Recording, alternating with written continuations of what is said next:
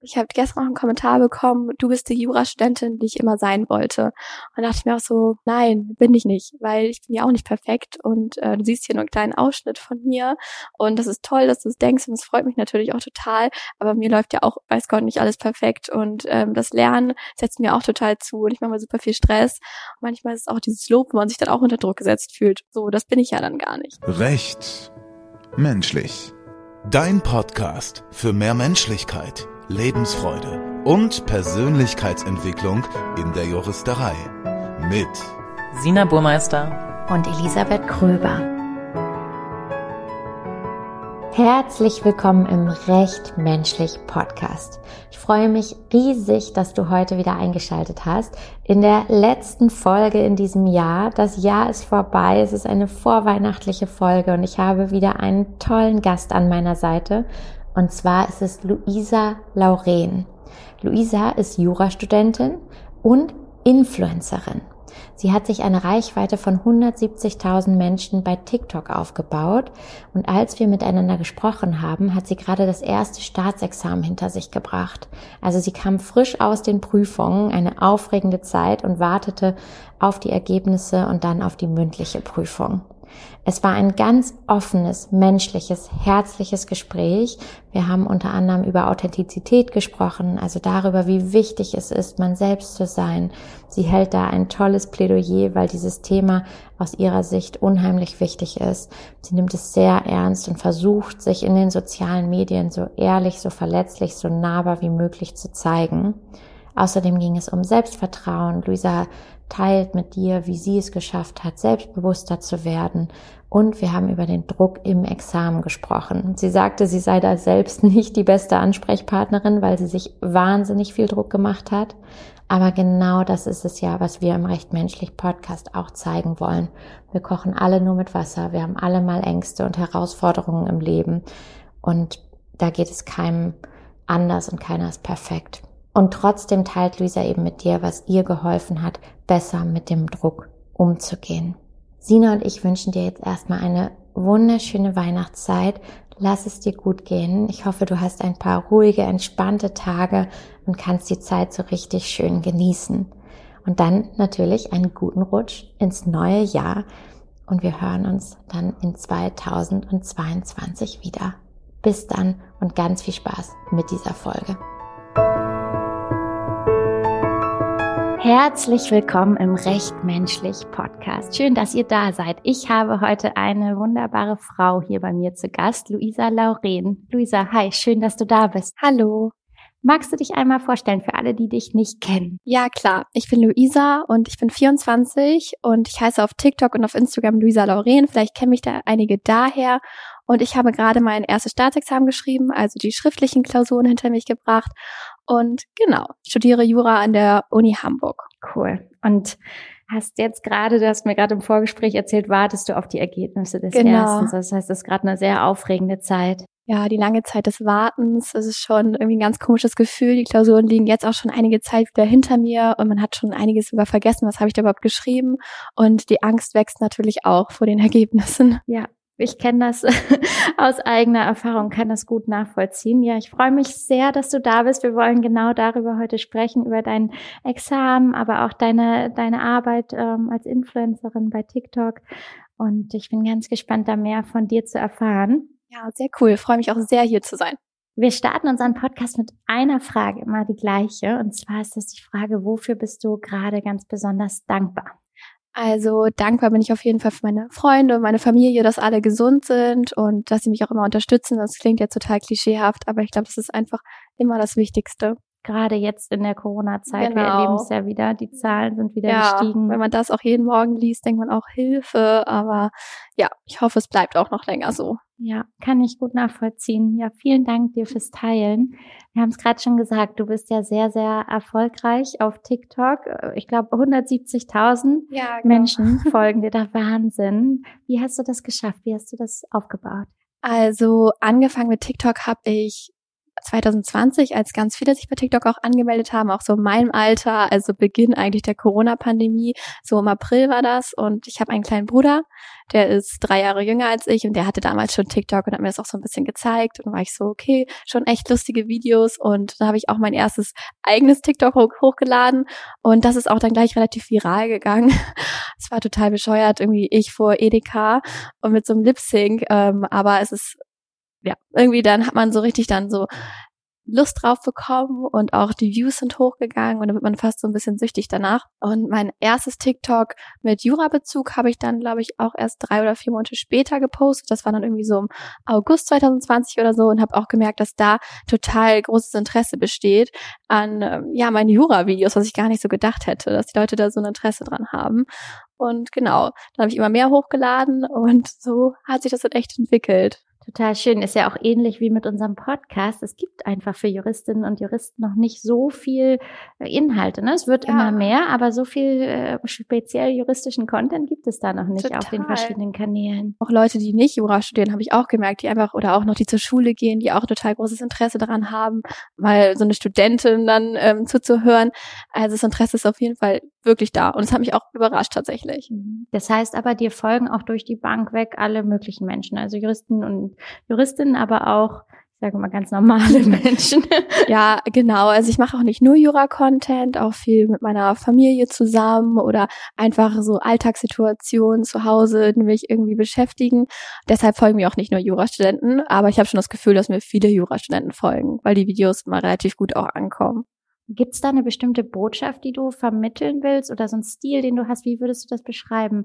was du machst? Ähm, also ja, in Bezug auf Jura würde ich wirklich sagen, dass man das alles nicht so ernst nehmen soll und dass wir alle auch strugglen dabei. Also ich zeige jetzt auch nicht so, boah, ich bin die perfekte Jurastudentin, ich arbeite da von morgens bis abends und sondern ich habe auch wirklich meine Probleme in der Examensvorbereitung gehabt und es war nicht so alles so einfach. Und das versuche ich schon zu vermitteln. Ja, ja, so ein bisschen eine Nahbarkeit auch zu zeigen und wir kochen alle nur mit Wasser. Genau, das ist es. Ja. ich super. Ist ja auch genau die Idee unseres Podcasts. Deswegen ja. umso schöner, dass du heute da bist. Habe ich das richtig verstanden, dass du einfach angefangen hast und vorher dann gar nichts so mit Social Media zu tun hattest? Oder gab es da vorher schon irgendwie andere Versuche sozusagen, weißt du schon mal bei Instagram oder irgendwie, oder ging es wirklich mit TikTok dann ganz nackt sozusagen los? Ja, also tatsächlich habe ich davor gar nichts mit Social Media gemacht. Also ich hatte auch nur einen privaten Instagram-Account und TikTok war dann so eine ganz neue Sache für mich und ich habe es am Anfang ehrlich gesagt auch gar nicht so verstanden. Aber dann hat sich das nämlich so dynamisch entwickelt und dann hat man natürlich darüber auch auf Instagram vielleicht ein bisschen mehr gepostet. Aber mein Hauptmedium, würde ich sagen, ist trotzdem noch TikTok. Und das macht mir irgendwie auch noch mehr Spaß, weil ich immer das Gefühl habe, man kann auf TikTok noch kreativer sein und irgendwie auch super nahbar und auf Instagram sind es oft auch nur schöne Fotos. Nicht immer, aber oft. Mhm. Und woher kommen dir die Ideen für deine Videos? Also unterschiedlich. Auf TikTok ist natürlich, dass man da auch auf der App ist und da gibt es ja die For You Page, wo einem unterschiedliche Videos vorgeschlagen werden von unterschiedlichen Creatoren und dadurch kommt man natürlich auch auf Ideen. Dann gibt es unterschiedliche Sounds, die im Trend sind oder generell Trends, die man mal nachmacht, wo der Sound dann von TikTok auch gepusht wird und eventuell mehr Leuten angezeigt wird. Das heißt, man versucht da auch was zu machen und hat vielleicht auch noch eine Idee dazu und Außerdem aber auch wirklich in Alltagssituationen. Also wenn ich auch hier am Schreibtisch sitze und mich nervt da irgendeine Sache oder daran denke ich dann gerade oder ich bin einfach genervt vom Lernen, ähm, dann denke ich mir auch, okay, das ist mal eine coole Idee über ein TikTok. So, also das sind eigentlich so die zwei Hauptquellen. Hast du so das Gefühl, ich finde das ja auch immer ganz spannend, ich habe ja ursprünglich auch mal Marketing studiert und viel im Marketing gearbeitet. Ähm, Viele sagen ja so, Facebook ist, ist tot eigentlich. Bei Instagram ist auch so meine Erfahrung, geht auch äh, organisch eigentlich nicht mehr viel. Wie ist das bei, bei TikTok? Ist das nach wie vor so, dass man das wirklich gut viral gehen kann und dann eine hohe Reichweite erreichen kann? Oder ähm, ist es auch da so, dass du siehst, es lässt eigentlich nach? Nee, auf jeden Fall. Also ich glaube, auch du könntest jetzt heute ein Video hochladen, wenn du eine coole Idee hättest und dann hättest du morgen 10.000 Follower, weil du, keine Ahnung, 20 Millionen Aufrufe hattest. Und das kann halt, also es ist möglich. Und das ist ja auch ein bisschen der Reiz an TikTok. So jedes Video könnte halt viral gehen. Es geht nicht jedes Video viral, ein paar. Aber dann gehen die Follower natürlich auch hoch und die Aufrufe. Und ich denke, auf TikTok ist es auf jeden Fall möglich, auch für jeden jetzt noch anzufangen mit TikTok. Auf Instagram gibt es natürlich mittlerweile aber auch die Reels, was ja so ein bisschen die Nachmache von TikTok, sage ich mal, ist. Und darüber kann man auch schon wachsen. Aber ich finde, ich glaube, es ist schwieriger als auf TikTok. Hm, ist auch so mein Eindruck. Und zwar definitiv früher anders. Ich habe damals den Unternehmensaccount, äh, Facebook war das von meinen mhm. Eltern, für das Unternehmen meiner Eltern aufgebaut. Und das Ach, cool. ging auch alles super viral und war damals ja. total möglich. Und ich finde das ganz toll, weil da ja Kreativität eigentlich belohnt wird. Und wenn du ja. guten Content machst, dann hast du halt echt eine Chance, da eine tolle Reichweite aufzubauen. Ja, also es ist auch so, gerade auf TikTok habe ich auch so Gefühl, wenn man auch viel Persönliches erzählt oder originelle Ideen hat, dann bekommt man auf jeden Fall deutlich mehr Follower und Aufrufe auch. Manchmal sind es aber auch nur bescheuerte Trends, wo man auch denkt, okay, warum ist das jetzt so viral gegangen? Aber ja, es ist halt auch nicht alles toll. Und ja, Facebook nutze ich jetzt zum Beispiel nicht mehr. Ähm, ich war doch war noch die Generation SchülerVZ. Dann hatte ich zwar auch Facebook, aber bei mir ist dann schon eher so Instagram und jetzt halt auch noch TikTok wo ja auch viele Jünger, Jüngere sind, aber ja auch viele in meiner Generation jetzt TikTok haben und TikTok auch machen und produzieren. Mhm. Du hast gerade schon angesprochen, dass du viel Persönliches teilst. Hast du manchmal Sorge, wenn du diese persönlichen Dinge von dir teilst, dass dir das irgendwie schaden kann in Bezug auf deine juristische Karriere oder äh, die Menschen dir das irgendwie dann doch übel nehmen oder so? Ja, klar. Also gerade als ich mit TikTok angefangen habe, kamen auch aus dem Freundeskreis da vielleicht einige Stimmen, die meinten, ja, willst du nicht mal aufpassen, ob das wirklich so gut ist, das jetzt zu posten? Und es gibt bestimmt einige Bereiche, auch gerade im juristischen Bereich, wo das auch vielleicht der Fall ist. Ich meine jetzt irgendwie den M&A-Deal wird man jetzt nicht über TikTok sich die Anwältin suchen, so, ne? Aber ich glaube, gerade in privatrechtlichen Geschichten und auch die jetzt die heranwachsende Generation kann ich mir sehr gut vorstellen, dass man auch später seinen Anwalt über Instagram oder TikTok sich sucht. Und ich glaube, es ist auch keine Schwäche, da Persönliches zu zeigen und auch irgendwie Schwächen einzugestehen und Nahbarkeit, weil mich würde es nicht stören, wenn mein Anwalt zum Beispiel, äh, ich den auch das Gefühl hätte, ich würde ihn auch persönlich kennen. Vielleicht würde es mich sogar eher noch mehr überzeugen, zu dem zu gehen. Und ich glaube, dass in der Juristerei oder viele Juristen auch bei solchen Themen sehr skeptisch sind, anders als in anderen Bereichen vielleicht. Aber ich glaube trotzdem ist es ein total wichtiges Medium, was auch immer mehr genutzt werden wird und auch bei Juristen. Ja, total. Ich kann dir da nur zustimmen. Ich bin auch immer so ein Riesenfan von so einer Nahbarkeit, Verletzlichkeit, sich einfach ehrlich zu zeigen, weil ich immer das Gefühl habe, wir sind ja alle wirklich nur Menschen und kochen alle nur mit Wasser und jeder hat diese Ängste und Sorgen und Gedanken im Kopf, die einen irgendwie belasten und fühlt sich mal klein und ähm, all solche Dinge und es ist umso schöner und hat überhaupt nichts, finde ich, mit fehlender Kompetenz zu tun, wenn man sowas dann auch preisgibt. Ne? Ja, genau, man hat immer so das Bild von dem Anwalt im Kopf, der ganz stark ist und der keine Schwächen hat, aber ich glaube, das ist auch nicht mehr ganz zeitgemäß manchmal vielleicht und auch schön äh, zu wissen, es ist nicht so. Ja, ist ein eher altmodisches ja, genau. Bild. Ne? Und dann ist die spannende Frage auch, wie, wie ist es vielleicht in zehn Jahren? Wir werden es ja, äh, ja, erleben, genau. Ähm, wie sich das dann wandelt und ob das einfach immer normaler wird. Ich merke es im Coaching tatsächlich stark, dass einfach wahnsinnig viele Anfragen auch im Business Coaching da sind, auch von Kanzleien, weil sie merken, Mensch, der Zeitgeist hat sich verändert und diese Themen Persönlichkeitsentwicklung, Mindset werden immer relevanter für unsere Mitarbeitende. Und das ähm, ja, dass da auch dann die Menschlichkeit einfließt. Ja, das glaube ich auch. Und ist auch schön so. Und dann eben auch im Marketing, ne? Ja, TikTok eben. oder Instagram oder wo auch immer. Also ich hatte jetzt auch schon ähm, tatsächlich Anfragen von Kanzleien über TikTok, die auch dann vielleicht mit einem zusammenarbeiten wollten. Und wo man auch sieht, okay, da ist auch schon so ein Movement. Vielleicht das hätte es, glaube ich, in, vor fünf Jahren noch nicht gegeben. Stimmt, definitiv. Du hast ja auch eine Agentur, mit der du zusammenarbeitest. Genau.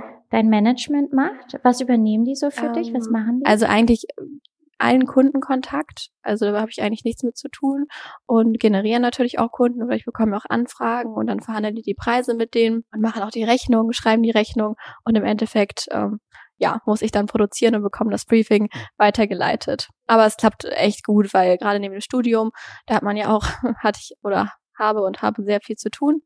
Und anders wäre das auch nicht gegangen.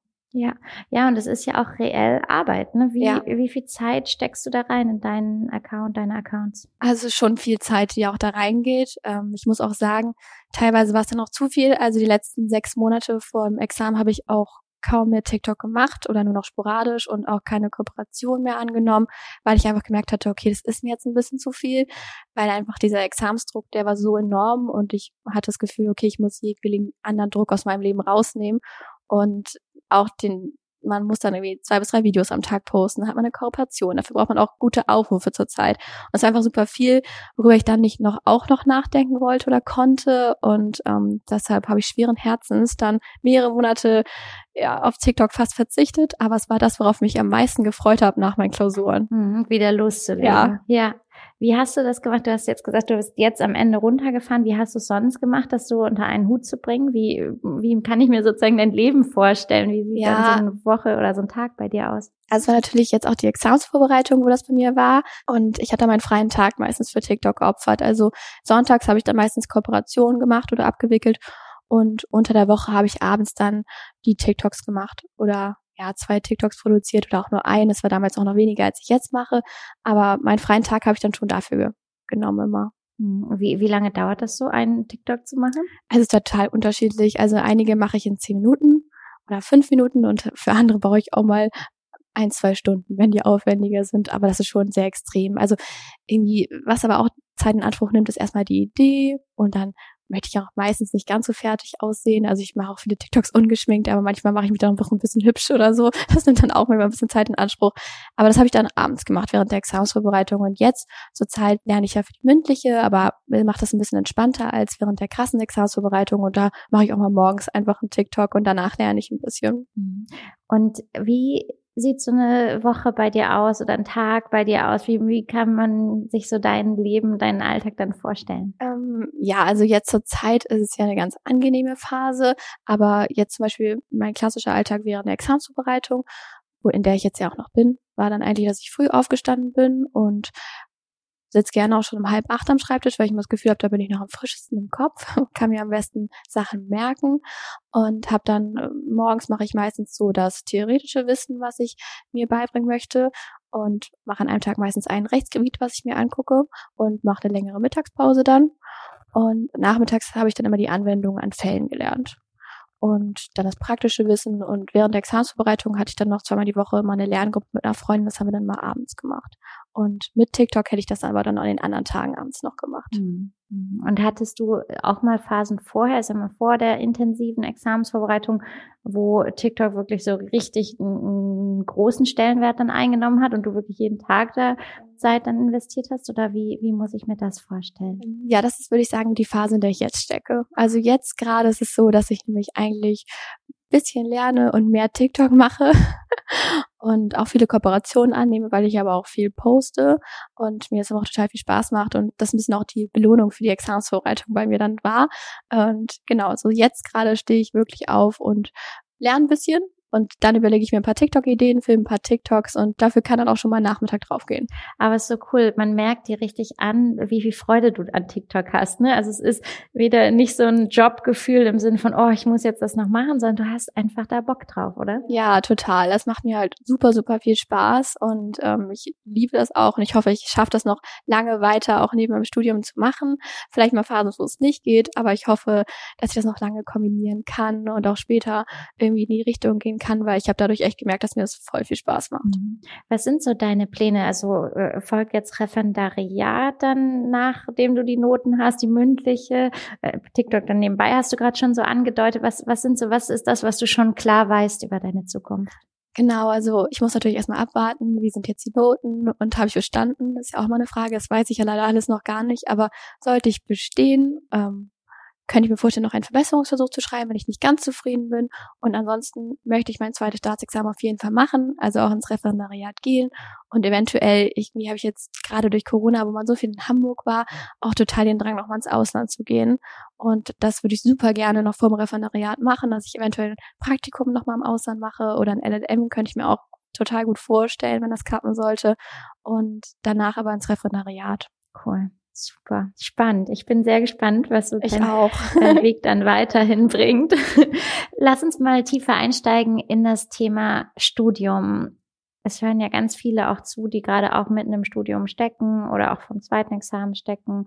Was war so, äh, was waren so bei dir die größten Herausforderungen im Studium? Also im Studium bin ich eigentlich relativ gut immer durchgekommen. Ähm, was manchmal auch gar nicht so gut war, fand ich, weil ich dadurch mich nie so hinterfragt habe, ist Jura jetzt das Richtige für mich, weil es hat immer alles ganz gut geklappt. Und manchmal hätte ich mir gewünscht, auch wenn ich jetzt happy bin, so, dass ich mal zu dem Punkt gekommen wäre, oh, das läuft nicht so gut. Vielleicht musst du noch mal denken, ob das wirklich das Richtige ist. Aber für mich war das immer eigentlich alles okay. Also die Noten haben ja auch nicht so viel gezählt, aber es war alles in Ordnung. Und dann kam diese Examensvorbereitung. Und das war nochmal was ganz anderes als das Studium. Und da hat man gemerkt, oh, plötzlich meine Probeklausuren, die sind jetzt aber nicht so gut. Und hat man auch echt Angst bekommen. Und das finde ich ein bisschen schwierig an Jura, dass diese große Brocken ganz am Ende des Studiums steht. Das stimmt.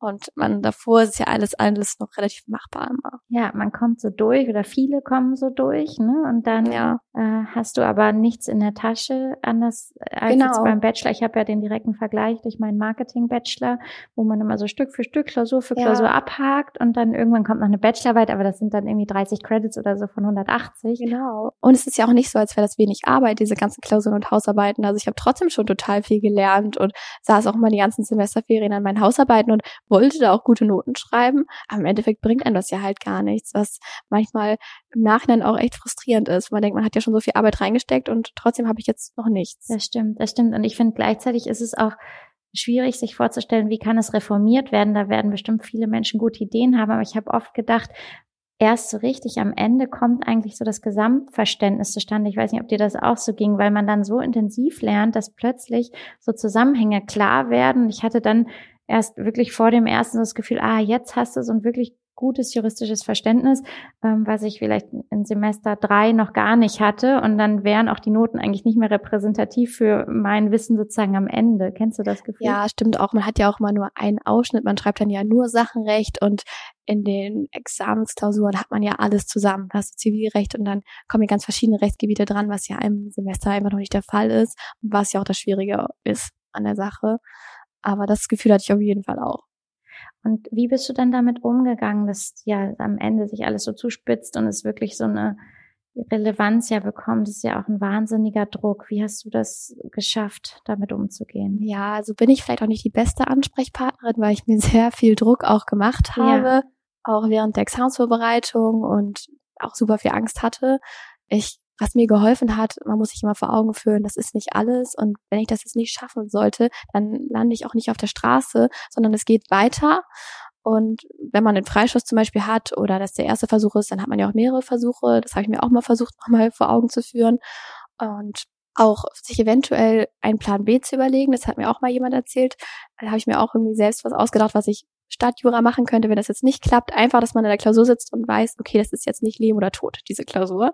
Und was ich auch noch gemacht habe, ist Manifestation über, über meinem Schreibtisch hing ein Schild, was ich gemalt hatte, ich schaffe das Examen.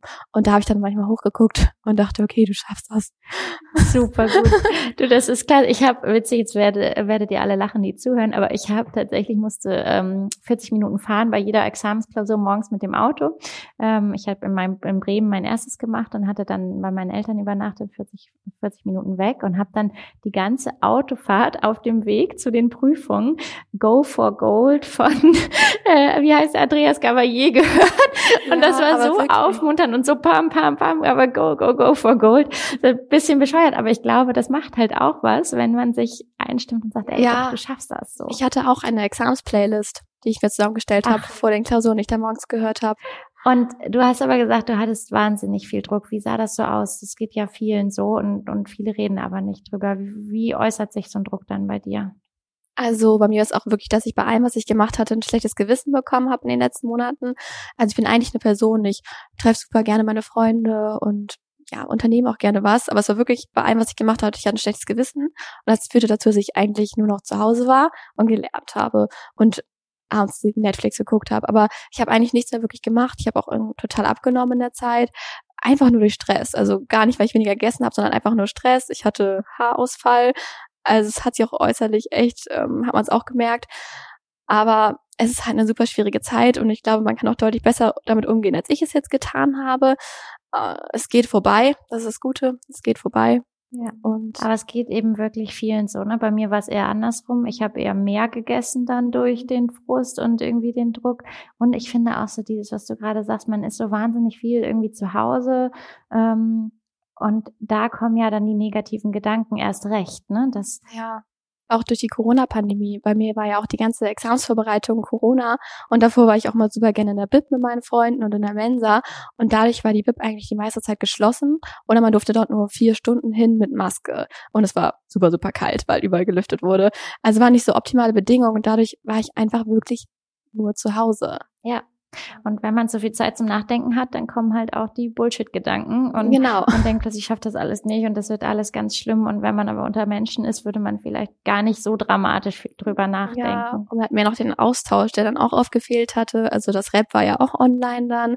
Und da fiel natürlich auch einiges weg, was vielleicht die Examensvorbereitung noch erträglicher machen. So ein bisschen der Austausch zwischen Menschen. Andererseits war es gut, wenn man manchmal weniger Ablenkung hatte. Ich hatte auch damals eine Freundin, mit der ich zusammen ganz viel gelernt habe und oft haben wir auch so nebeneinander hergelernt. Das ist vielleicht auch nochmal ein Tipp für die, die hier zuhören, dass man sich auch ja nicht nur für eine Lerngruppe treffen kann, sondern auch einfach nebeneinander sitzen kann dann zu Hause und dann ist man einfach wenigstens nicht alleine. Ja, wirklich. Man ermahnt sich dann ja auch selbst ein bisschen, weil man oft ja auch dann lieber nochmal aufsteht und sich einen Tee macht. Das macht man weniger, wenn eine Person neben einem sitzt, die auch lernt. Das habe ich auch mal gemacht mit einer Freundin. Und die Lerngruppe war auch viel wert. Also auch mit einer Freundin dann einfach mal abends nochmal einen Fall durchgegangen und man konnte sich dann auch mal kurz austauschen. Das hat mir auch viel gebracht. Definitiv. Also ich bin auch so ein sozialer Mensch. Mir, mir hilft das auch sehr. Wie sah deine Examsvorbereitung aus? Du hast es gerade schon immer mal zwischen den Zeilen so ein bisschen gesagt, bisschen Lerngruppe, ähm, dann hattest du gesagt, stehst du früh auf. Wollen wir da nochmal genauer drüber sprechen? Wie, wie sieht so deine Examensvorbereitung? Wie sah die aus? Genau, das Wichtigste war für mich, habe ich gemerkt, eine Routine zu entwickeln. Ab dann konnte ich eigentlich am besten lernen. Und bei mir war es eigentlich jeden Tag gleich. Also ich bin morgens aufgestanden, halb acht am Schreibtisch und dann erstmal das praktische Wissen, ein Rechtsgebiet an einem Tag meistens. Da habe ich dann auch Definitionen gelernt. Und dann nachmittags bin ich also mittags bin ich dann spazieren gegangen und habe eine Mittagspause gemacht und ja, nachmittags dann Fälle wiederholt. Und das hat mir generell in der Examensvorbereitung eigentlich mit am meisten gebracht, immer Fälle versucht zu lösen und sie dann durchgelesen, wenn ich es nicht geschafft habe, weil meistens hat man ja nie die ähm, Lösungskizze dann genau getroffen. Und ich habe dann auch noch zweimal die Woche eine Probeklausur geschrieben. Einmal den Kurs an der Uni und dann noch einen privaten Kurs, einen Klausurenkurs. Und genau, zweimal die Woche noch die ähm, Lehrgruppe mit meiner Freundin. Cool. Und hattest du da so ein ganz gutes Gefühl denn, dass das so ein, für dich eine gute Strategie war? Oder gibt es auch so Learnings, wo du sagst, Mensch, das hätte ich eigentlich rückblickend anders machen können? Ähm, also ich würde sagen, Probeklausuren sind schon total wichtig, aber manchmal haben sie mich auch extrem demotiviert, wenn ich gerade das Gefühl hatte, ja, jetzt läuft's richtig gut, du hast echt was verstanden und dann bekommt man da so ein irgendwie drei Punkte wieder. Da war ich manchmal so demotiviert, habe gedacht, ich bin echt zu so dumm für dafür das Ganze. Und ich glaube, es ist super wichtig, aber man darf sich da auch nicht zu drauf fokussieren. Das ist auch so wahnsinnig krass, finde ich, wie so viele Juristinnen und Juristen sich dumm fühlen. Ja. Ich merke das immer in den Coachings und sehe dann diese klugen Menschen und denke so, das ist Wahnsinn. Man hat schon so viel geschafft. Irgendwie Abitur, erstes Examen, dann irgendwann zweites Examen.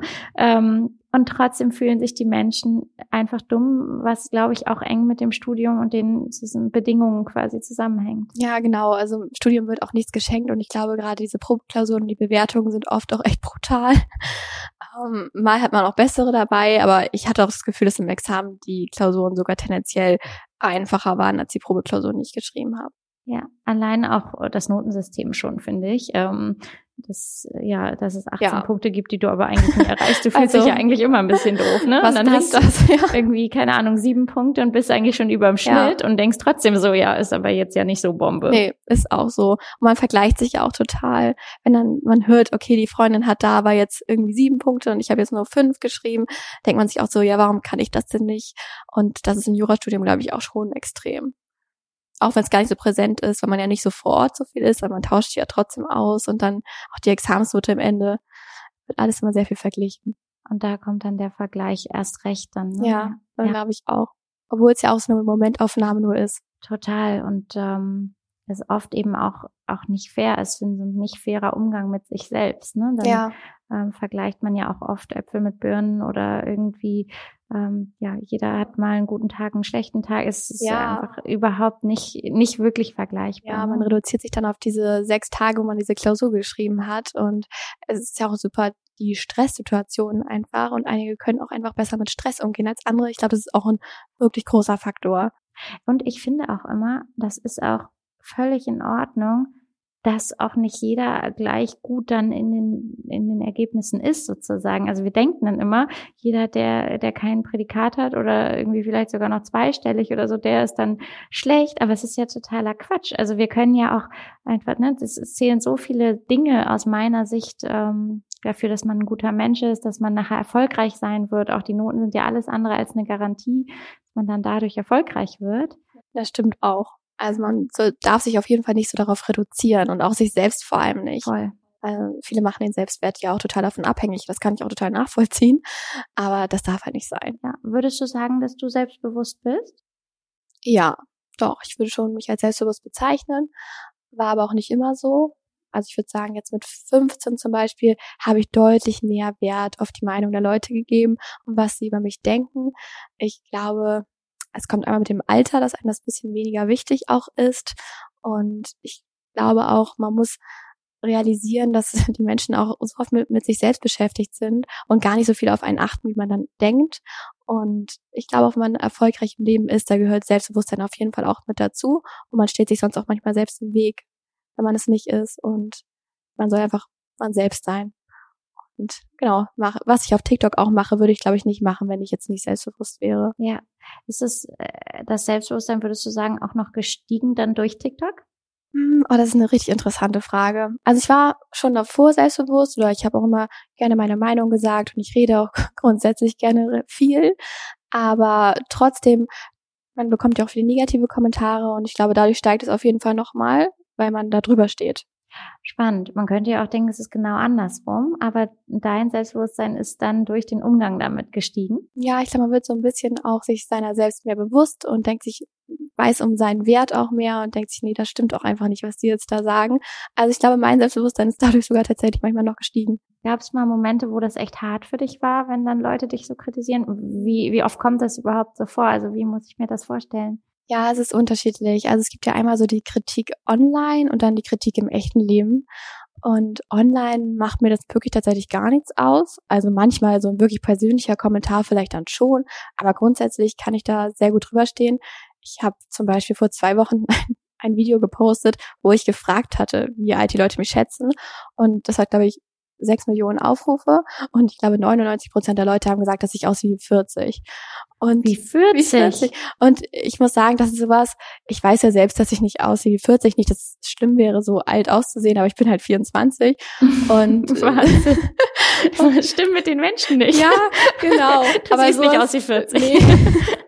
Aber ich denke bei sowas so, okay, man weiß ja selbst, dass es nicht so ist und das ist ja auch nicht so was Persönliches und generell kann ich damit ganz gut umgehen. Plus die meisten negativen Kommentare, die auch mehr auf Instagram tatsächlich kommen, sind auch von irgendwelchen Fake-Accounts oder so, wo man auch denkt, okay, ist egal. Aber im echten Leben ist es was anderes, finde ich auch noch schwieriger, wenn Freunde oder Eltern, Familie Kritik ausüben an einem, da denkt man ja schon noch mal mehr drüber nach und das trifft einem vielleicht auch noch mehr. Aber ich glaube auch gerade, zum Beispiel, als ich mit TikTok auch angefangen habe, kam auch manchmal aus meinem Freundeskreis, wie ich schon erzählt habe, so ein paar auch negative Stimmen auf. Und da habe ich natürlich auch drüber nachgedacht, okay, ist es jetzt das Richtige, dass du da so viel teilst auf TikTok?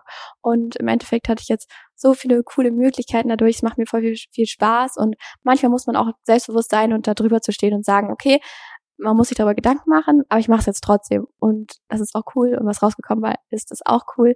Und genau, Super. Ja, und ich denke immer, Menschen denken sowieso irgendwas, ne? Also auch wenn du es nicht machen würdest, würden und irgendwie gar nichts anderes machen würdest, würden vielleicht Leute denken, oh, sie ist ja langweilig, die macht irgendwie nichts anderes oder so, ne? Genau. Also es ist, äh, ja. irgendeinen Gedanken hat man immer und auch jeder einen unterschiedlichen. Und man kann es einfach nicht beeinflussen, was, was Menschen von einem denken. Man kann da, glaube ich, nichts richtig oder falsch machen, sondern echt nur authentisch sein. Ja, und auch glaube gerade TikTok ist so ein Thema, wo auch gerne Leute eine Meinung zu haben und sie auch gerne teilen, was auch okay ist. Aber das habe ich jetzt auch schon öfters mitbekommen, auch dass fremde Leute irgendwie auf einer Party zu einem gekommen sind und irgendwas gesagt haben, wo man auch denkt, ja, okay, hättest du jetzt auch für dich behalten können, aber ist auch in Ordnung. Mhm. Spannend. Beim Coaching ist es ja auch ein bisschen so, das sehen auch Menschen manchmal kritisch, wobei ich tatsächlich eher positiv überrascht war. Also ich habe mir die anderen Menschen oft böser vorgestellt, als sie sind und war echt positiv überrascht, wie viel Zuspruch ich auch bekommen habe so. von Menschen und die sagen, oh, ist das mutig, was du machst und total cool. Da habe ich so, ah, interessant. In meinem Kopf waren die Menschen böser. ja, man hat dann, glaube ich, mehr Angst, also, als es eigentlich noch ist. Ja. Ne? Ja, aber vielleicht ist es auch noch anders äh, bei, bei TikTok wirklich oder als Influencerin, weil da natürlich ja, man, viele Menschen irgendwie getriggert werden durch ja, das Thema. Man gibt ja auch eine Plattform, um Kritik auch auszuüben. Also man hat ja auch das, man postet das Video, da kann jeder drunter schreiben, was er möchte. Und natürlich schreibt er noch wenn was Negatives ist, dann wird das auch kommentiert und ist auch so ein bestimmter Vibe in den Kommentaren immer. Also wenn der Vibe dann negativ ist, dann kommentieren auch alle negativ und wenn der positiv ist, kommentieren alle positiv. Also Influencer gehen da ja auch ganz unterschiedlich mit um. Ich folge auch ein paar hm, Leuten, die da immer ganz stark gegen vorgehen und das wirklich auch so dann öffentlich immer wieder rausstellen, wie sie beleidigt werden. Ähm, wie machst du das? Ignorierst du das eher? Stellst du das raus? Redest du darüber? Ähm, was ist da dein Umgang damit? Also ich greife das, glaube ich, manchmal eher so ironisch auf und das somit kann ich damit auch besten um besten umgehen, dass man auf ein Video mal antwortet oder auf einen Kommentar kann man bei TikTok auch antworten, dass man da wie so ein bisschen eine lustige Antwort auch gibt und auch zeigt demjenigen, okay, ist mir auch egal, was du sagst. Ähm, so kann ich damit am besten umgehen. Ich bekomme aber auch nicht so schlimme Nachrichten wie, glaube ich, einige äh, größere Influencer. Da wird ja teilweise der Tod gewünscht oder so. Also sowas habe ich jetzt noch nie bekommen. Gott sei Dank. Zum Glück, ja. Ja. Ja, es ist auch je nach Thema, ne? Also ich folge vielen Influencern so mit dem Thema Nachhaltigkeit oder vegane Ernährung und solche Sachen. Das, das äh, triggert, glaube ich, viele Menschen auch noch mehr vielleicht ja. als jetzt zum Beispiel juristischer Content oder ja. deine wirklich ja witzigen Videos und so. Genau, man muss aber schon aufpassen. Also gerade auch das Umweltthema, wenn man dann irgendwie eine Plastikflasche hat oder so, dann wird das auch gleich kommentiert. Also die achten schon auf jedes kleine Detail. Ach, Wahnsinn, Wahnsinn. Wahnsinn. Ja, und gleichzeitig fand ich gerade spannend, was du gesagt hast ähm, zum Thema Selbstvertrauen, Selbstbewusstsein, dass Menschen dann doch auch gar nicht so viel über einen nachdenken. Ne? Also dass du das Gefühl hast, sie sind doch auch alle mit sich selber natürlich beschäftigt. Ja, was man ja von sich selbst auch merkt. Man denkt ja leider auch total viel über sich selbst nach. Und ich denke mir so, es bei den anderen doch auch. Und jeder hat auch seine Probleme.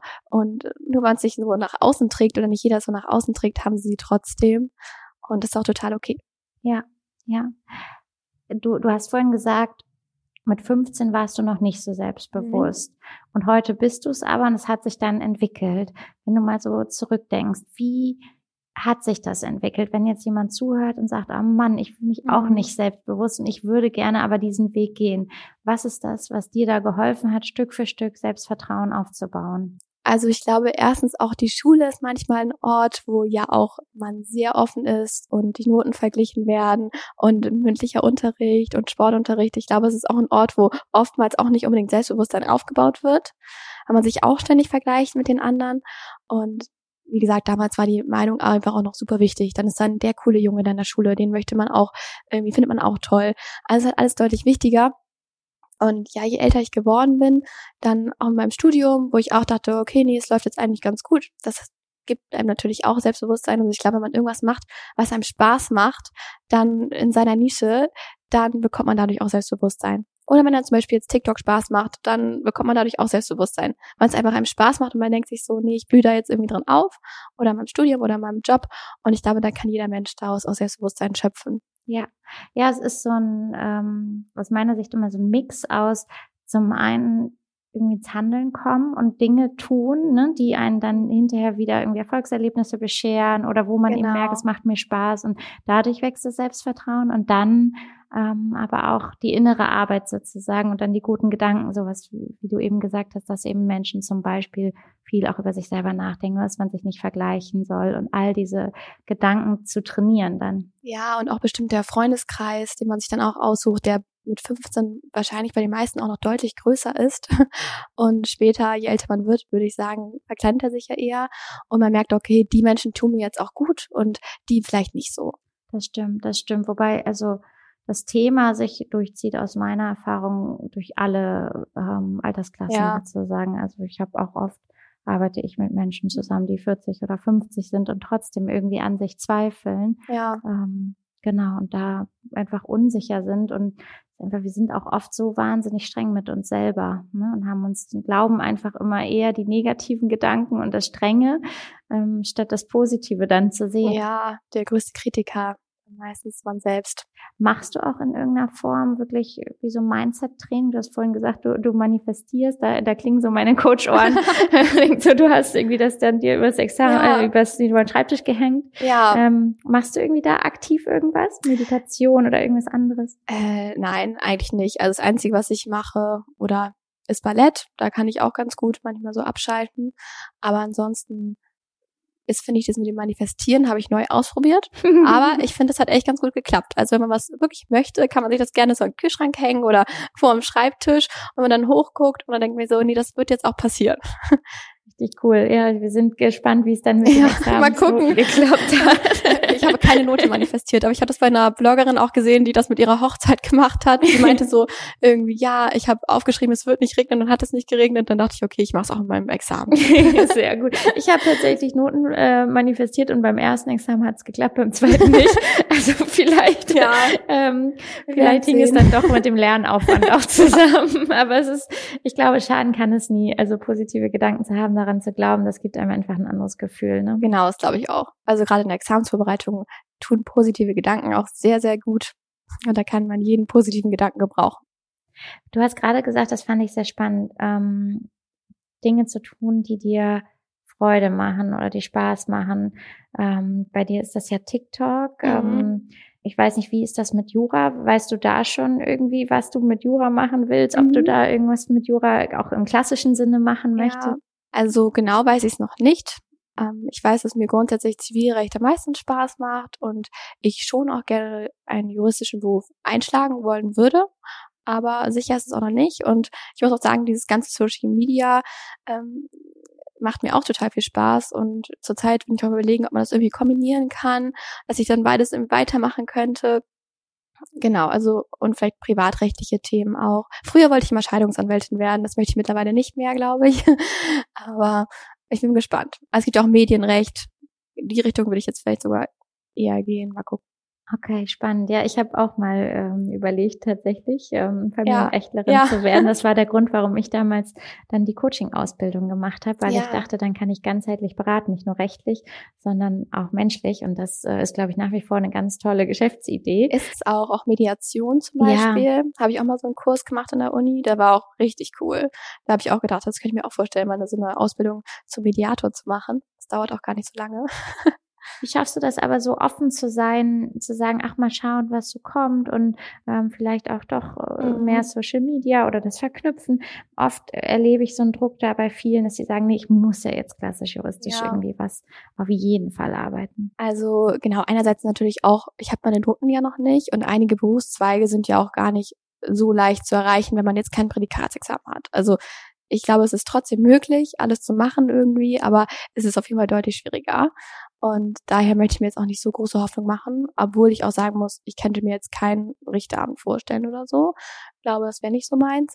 Aber ja, ich glaube, man muss versuchen, seine Interessen irgendwie zu kombinieren. Und da macht es mir auch Spaß. Also Jura macht mir Spaß, aber ich finde auch, das fand ich an Familienrecht halt auch total spannend, weil da ist auch dieser menschliche Aspekt noch so groß mit dabei, mehr als in anderen Bereichen. Und Familienrecht, genau. Oder Scheidungsanwältin, was glaube ich manchmal auch super hart ist, aber man hat halt auch diesen menschlichen Faktor und kann den Menschen auch so begleiten noch in seinen anderen Sorgen, die man vielleicht auch noch nebenbei hat. Und ja, andererseits ist Social Media auch total die aufkommende Branche, ja, immer mehr ist es ja auch schon. Und daher könnte ich mir auch gut vorstellen. Einfach, weil mir das auch super viel Spaß macht und dass man das einfach verbinden könnte. Ja, toll. Also da ist, glaube ich, auf jeden Fall gerade in der Zukunft noch viel mehr ähm, Raum dafür da, ja. als es definitiv vor zehn Jahren der Fall ja. war. Also ich bin mal gespannt. Man weiß es ja immer nie so genau, aber erstmal das erste Examen und dann hoffentlich das zweite. Das wird super. Ich drücke dir ganz fest die Daumen. Was, was sind deine Interessen? Du hast gerade gesagt, da auf jeden Fall sollte man seine Interessen da ernst nehmen. Mhm. Ähm, Social Media, da steckt ja wahrscheinlich auch einiges hinter. Was ist das, was dir daran so Freude macht? Was hast du da für dich schon analysiert?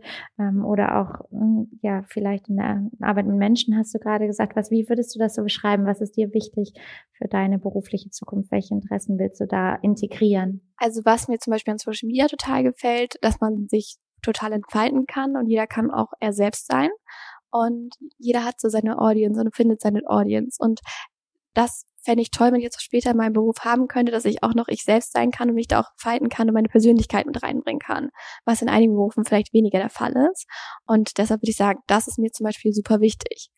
Und versuche oder hoffe, dass ich später auch einen Job habe, wo ich das auch mit einbringen kann. Und da ist auf jeden Fall mein Interesse und generell das Menschliche auch. Also mit Menschen zusammenarbeiten ist mir auch total wichtig und da offen zu sein auch. Klasse man selbst, dann ist es immer gar nicht so leicht gesagt, ne, oder gar nicht so leicht gegriffen, was, was das bedeutet, man selber zu sein. Ich habe das oft in den Coachings, dass ich dann sage, ähm, es gibt diesen schönen Begriff Freude an der eigenen Individualität.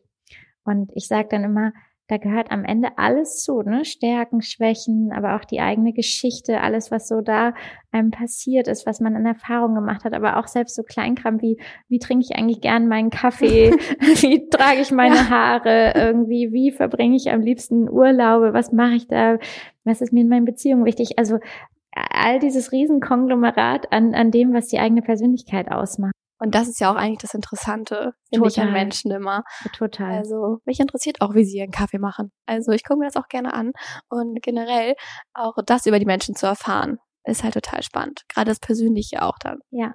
Ja, und wir alle mögen das, glaube ich, am allerliebsten. Also man versucht oft, sich anzupassen und so zu sein, wie, wie man denkt, die anderen haben wollen, gerade im Berufsleben.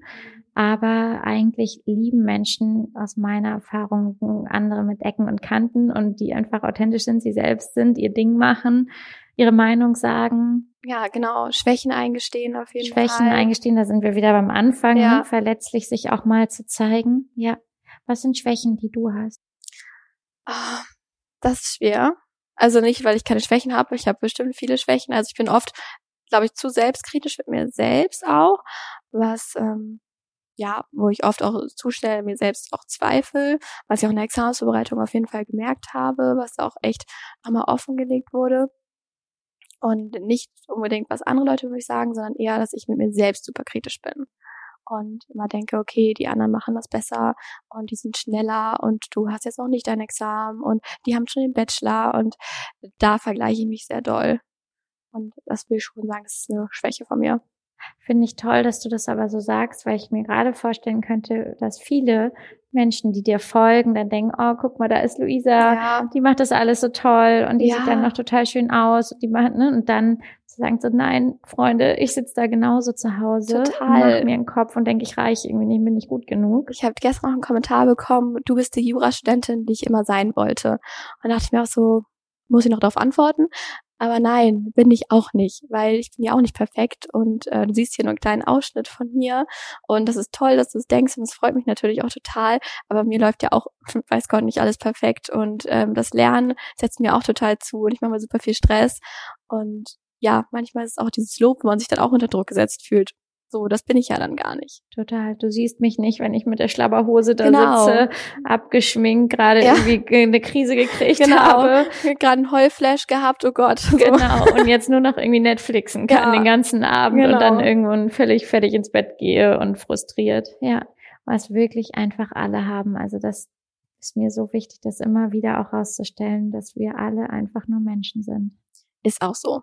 Und gerade im Jura-Bereich muss man das einfach deutlicher hervorbringen oft. Ja, ja, weil es einfach so eine ähm, scheinbar perfekte Welt ist. Ne? Ja. Alle müssen nach außen klug sein und ordentlich angezogen. Und ja. Alle, vieles ist auch so ein bisschen steif und so. Und dann kommen alle Menschen nach Hause und sind sie selber. Ja, ne? genau. das ist schade. Ja, und auch, genau, man sieht ja jetzt auch wenig äh, Juristen, die sehr viel von ihrem Leben teilen, sage ich mal, auch online. Ähm, aber mal gucken, vielleicht entwickelt sich das ja noch. Ja. Ich bin mir sicher. Ich glaube schon. Wir haben immer drei Abschlussfragen, die ich all unseren Gästen ja. stelle, oder ich und äh, Sina, Sina und mhm. ich, so ist es richtig. Mm, die erste Frage lautet, es ist ja unsere Idee, mit dem Podcast auch eine Inspiration zu sein für alle, die hier zuhören und ein bisschen auch Denkanstöße mitzugeben. Wenn du jetzt so auf dein Leben die letzten 24 Jahre zurückschaust und dich mal fragst, was sind so Learnings, man könnte auch sagen Lebensweisheiten, die du gelernt hast vom Leben, wo du sagen würdest, das ist was, das würde ich auf jeden Fall den Zuhörenden mitgeben wollen? Hm, auf jeden Fall dass man immer man selbst sein sollte und auch immer auf sich selbst hören sollte und man selbst hat immer das beste Bauchgefühl und wenn man ein Gefühl hat, das passt oder das passt nicht, dann sollte man das auch machen und nicht auf andere unbedingt hören. Manchmal schon, aber nicht immer. und ich glaube, das ist am wichtigsten, weil wenn man man selbst ist, dann ist man auch in dem Bereich am erfolgreichsten. Und das mal zu versuchen, das hat auch ein bisschen gedauert, bis ich das verstanden habe. Ja, super schön. Du hast gerade gesagt, es hat gedauert. Ich will noch mal einmal zwischenfragen, mhm. bis du das verstanden hast. Ähm, wie, wie war das vorher? Ja, vielleicht, als ich auch immer dachte, okay, man sieht dann auch den ganzen schönen Mädchen da und einfach dann vielleicht auch ein bisschen nach oder die sind äh, viel größer als ich, viel dünner als ich, die haben die Klamotten und es ist eigentlich so egal, weil man man selbst ist, dann ist man so auch am schönsten, ähm, ich sag auch mal äußerlich, aber auch innerlich und das ist einfach am wichtigsten. Und wenn man sich wohl in seinem Körper fühlt, dann strahlt man das auch aus. Ja, definitiv. Definitiv. Super gut. Ich mache drei Ausrufezeichen dahinter. Das ist so, die Überschrift der Folge ist man selber sein. Ja. Authentisch sein. Genau, ich habe auch, also authentisch ist auch einfach super wichtig. Ja, es ist nicht so einfach, aber das immer, immer, immer wieder zu versuchen, sich ehrlich, verletzlich, nahbar zu zeigen, man selbst sein. Schön. Hm, wenn du eine Sache verändern könntest in der Juristerei mit einem Fingerschnips, mhm. welche wäre das? Ich glaube, ich würde das Staatsexamen abschaffen, weil ich denke mir, man, wie ich schon gesagt habe, man steckt so viel Arbeit in dieses gesamte Studium rein und beziehungsweise habe ich es immer gemacht und habe auch schon mehr gelernt als meine Freunde, die einen Bachelor gemacht haben während mein, meiner normalen Studienzeit. Und dann aber nochmal dieses Examen drauf und dieser enorme Druck, den man hat. So alles oder nichts. Wenn du dreimal da durchfällst, dann hast du gar nichts in der Tasche, nur deinen Führerschein. Und ich finde, das ist einfach total belastend und nicht mehr zeitgemäß. Und zumal auch dieser Vergleich mit den sechs Klausuren, finde ich, nicht so präsent ist, wie wenn man einfach alle Klausuren aus dem Studium zählen lassen würde, wie es auch im Bachelor-Master-System ist.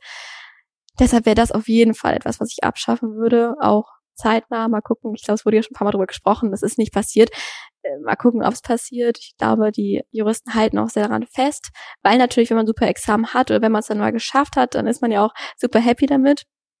Aber ich glaube, diese Situation vom Examen, ja, finde ich nicht mehr zeitgemäß und das würde ich ändern. Ja, ich glaube auch oft ist es so, dass äh, Juristinnen oder Juristen dann hinterher gar nichts mehr damit zu tun haben wollen, dass ja. sie denken, oh Gott, jetzt werde ich mich nicht dafür einsetzen, das zu reformieren, weil bloß weg damit. Ja, jetzt habe genau. ich es endlich geschafft genau, ich habe auch das Gefühl, wenn man das dann geschafft hat, dann sieht man das vielleicht auch gar nicht mehr so, wie in der Zeit, wo man dann da, drin gesteckt hat. Ja, ja, manchmal, manchmal verklärt man dann ja auch die Vergangenheit, wobei ja. ich glaube, gerade so Jura-Traumata sitzen bei vielen Menschen schon echt tief. Ja, das glaube ich auch. Also, das vergisst ja. man nicht so leicht. Ja, voll. Also wie ich eben vorhin auch meinte, es ist, ich, ich weiß auch gar nicht ganz genau, wie die Alternative aussehen kann. Da gibt's aber bestimmt kluge Menschen, die da Ideen haben. Ja. Ähm, ob es Bachelor, Master ist oder irgendwas anderes, aber definitiv so, wie es jetzt jetzt ist, macht es eben viele Menschen echt kaputt und macht ja. so viel ja Stress und Druck und irgendwie Selbstvertrauen kaputt bei einfach tollen, klugen Menschen und Persönlichkeiten. Genau, und es dauert auch sehr lange. Das ähm, war mir ja vorher auch klar, aber irgendwie wird es immer deutlicher, je älter man wird, dass man denkt, okay, ich bin in der Regelstudienzeit, aber trotzdem haben meine Freunde haben ihren Bachelor schon. Ähm, also es ist auch ein langes Studium und diese Examensvorbereitung ist halt auch nochmal richtig lang. Wobei man sich da äh, aus meiner Erfahrung nicht ganz so Druck machen muss, ist ja auch oft ein Druckthema. Ja. Ähm, und habe ich auch lange immer gehabt, weil ich ja vorher auch noch einen Bachelor gemacht habe im Marketing und immer gedacht, du bist immer noch nicht fertig und die Leute mhm. sind jetzt alle schon im Beruf und verdienen schon das und das Geld und so. Und es ist so spannend, weil sobald man dann im Beruf ist, merkt man, okay, krass, ich habe so wahnsinnig viel Zeit noch. Und dann geht es auch oft ganz, ganz schnell, weil man ja einfach dann auch schon wahnsinnig viel Erfahrung hat in Dingen. So und es ist, ich habe so für mich gemerkt, da kommt es überhaupt nicht auf ein paar Jahre an, sondern dann irgendwann geht's los und dann äh, ja legt man wirklich los und das ähm, das ist aber schön zu hören, weil da mache ich mir auch mal total viel Stress, dass man denkt, okay, man muss jetzt auch fertig werden. Ich glaube gerade bei dir auch, ich bin ja auch so ein Mensch, ich habe ähm, immer ganz viel nebenbei gemacht, mhm. Yogalehrerausbildung oder auch das Coaching oder war auch viel im Ausland ähm, oder irgendwelche Ehrenämter. Ich habe so wahnsinnig viel gemacht und äh, dadurch hat sich dann auch mal was verzögert oder eben auch mit dem Bachelor.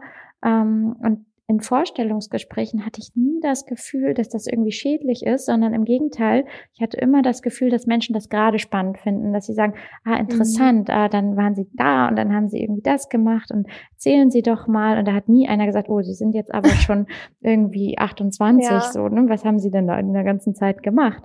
Das hat niemand interessiert. Und das wird ja bei dir mit TikTok dann erst recht auch so sein, dass sie sagen, ach, interessant, sie haben da noch ein zweites Business oder ja. ein Business aufgebaut neben ihrem. Ja, das ist ja irgendwie ein Business schon. Also, ja, ja. ich nehme an, dass, dass du damit Geld verdienst. Ne? Ja. Also dann wäre es die Definition wahrscheinlich von Business. Wir können ja nochmal äh, Beruf definieren. Ja. an dieser ja. Stelle.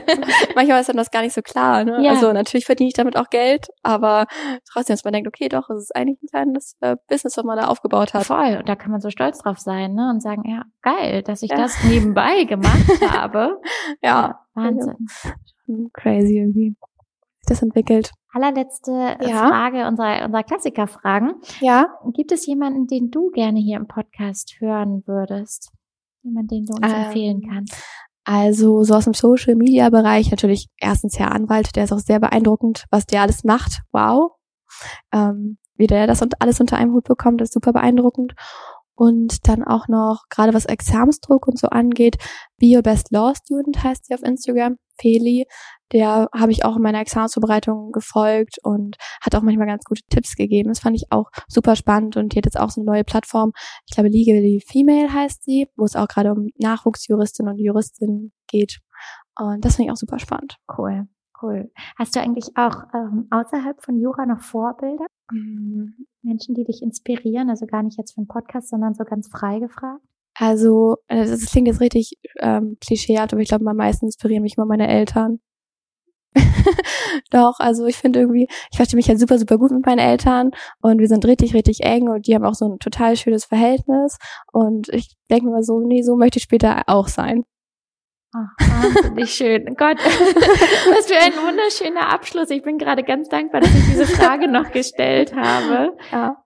Total schön. Super und keine Selbstverständlichkeit. Nee. Vielen Dank. Danke dir. War super cool hier zu sein. Sehr schön. Wenn jetzt jemand sagt, ähm, er oder sie möchte dir folgen, sich irgendwie mit dir verbinden, ähm, natürlich auf TikTok, aber sag nochmal, hau nochmal alles raus. Wo, wo kann man mit dir in Kontakt treten? Genau, einmal auf TikTok heiße ich Luisa Lauren, Lauren mit zwei E, aber das findet man dann auch und auf Instagram auch. Und da könnt ihr mir immer eine Nachricht auch schreiben. Perfekt. Antworte ich auch. Luisa, es hat mir ganz, ganz, ganz viel Spaß gemacht. Mir so auch. schön, dass du da warst. Ich glaube, es wird eine Folge sein, die viele, gerade auch Studierende, ähm, sehr unterstützen wird. Dankeschön. Gerne. Vielen Dank. So, das war's. Das war die Folge mit Luisa Lauren. Ich hoffe, sie hat dir gefallen. Ich fand sie ganz toll. Wenn sie dir gefallen hat, lass uns super gern eine Bewertung da oder empfiehl den Podcast weiter. Es hilft uns sehr, ihn in die Welt zu tragen, ihn bekannt zu machen und noch mehr Menschlichkeit, Herzlichkeit, Offenheit, Verletzlichkeit in die Jurawelt zu tragen.